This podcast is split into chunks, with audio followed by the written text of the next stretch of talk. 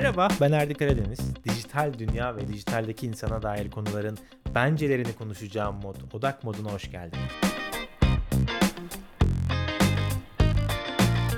Bu bölümde biraz dijitalde gelişimin neden önemli olduğu üzerine konuşmak istiyorum.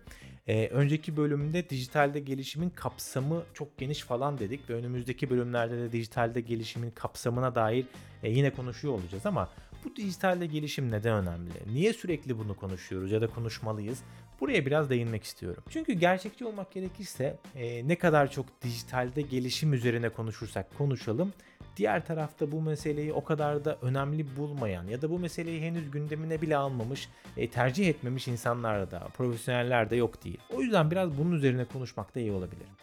Benim yıllar içinde gözlemime göre dijitaldeki bu değişim ihtiyacına en çok direnç e, hali hazırda bir uzmanlığı, bir işi uzun süredir sürdürmekte olan profesyonellerden geliyor. Çünkü zaten hali hazırda ve uzun süredir yapmakta, yapılmakta olan bir iş var.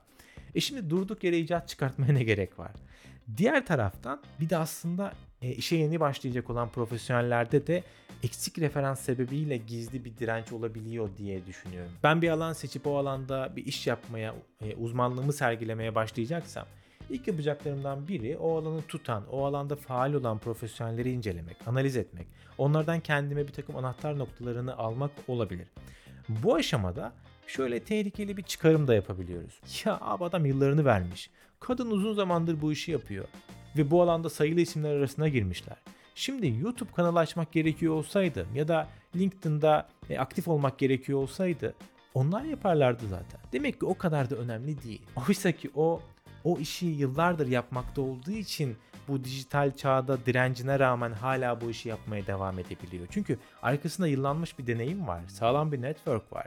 Fakat yola bugün çıkacak biri için oradan feyz almak çok kıymetli olmakla beraber o alınan feyzi o haliyle olduğu gibi kullanmak tehlikeli olabilir. Oradan alınan o kıymetli bilgi ve deneyimi bugünün ihtiyaç ve gereklilikleriyle e, marine etmek, fırına öyle vermek gerekir diye düşünüyorum. Çünkü mesela Steve Jobs Apple'ı 76'da kurdu.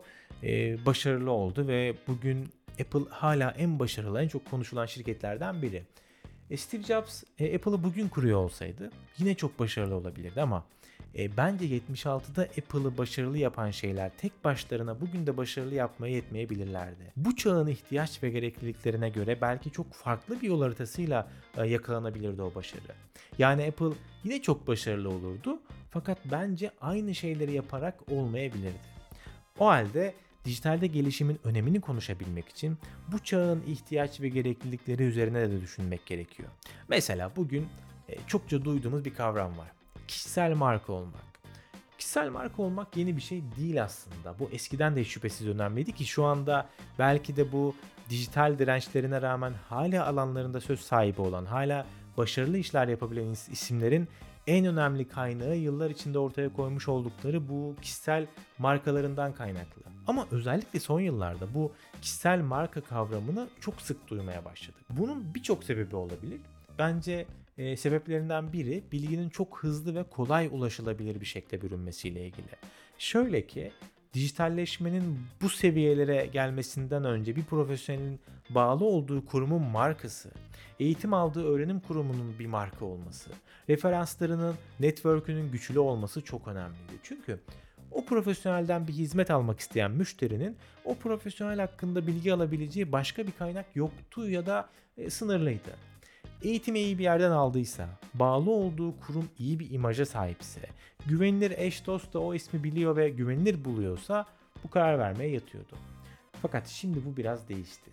O ismin arkasındaki kurumlar ve referanslar hala aynı derecede öneme sahip ama farklı olan şey insanların artık tüm bu bilgileri aldıktan sonra hala o profesyoneli sorabilecekleri yeni ve sınırsız bir dünya olması. Örneğin en basitinden eskiden bir İngilizce öğretmeninin Boğaziçi'li olması çok önemli ve yeterli bir faktörken şimdi bu işin sadece %50'si.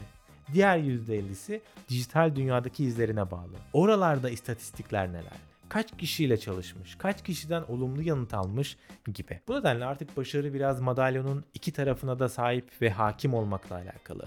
Madalyonun bir yüzü o arkamızdaki kurumun, e, markanın gücü ve bize kattığı değer. Madalyonun diğer yüzü bizim kişisel bir marka olarak kendimize ve işimize kattığımız değer. Bu çağın en önemli ihtiyacı ve gerekliliği bence bu ve bu nedenle de son yıllarda kişisel markalaşma kavramını bu kadar sık duyuyoruz. Dijitalde gelişmenin profesyoneller için önemli olma durumu biraz burada da orta- ortaya çıkıyor mesela. Çünkü kişisel markalaşma kavramının kapsamına baktığımızda çoğunlukla dijital meseleleri de konuşuyoruz artık. E Çünkü artık her şey online'a döndü. Dönmeye de devam ediyor. Var olmak, güçlü bir imaj, network, e, işi geliştirmek, geri bildirim ve daha fazlası dijitali kullanan, dijitalden beslenen süreçler haline geldi. O yüzden dijitalde gelişim e, önemli. Özellikle de e, profesyoneller için çok daha önemli diye düşünüyorum ve bu bölümü bitiriyorum. Gelecek bölümde görüşmek üzere. Odak modu bitti.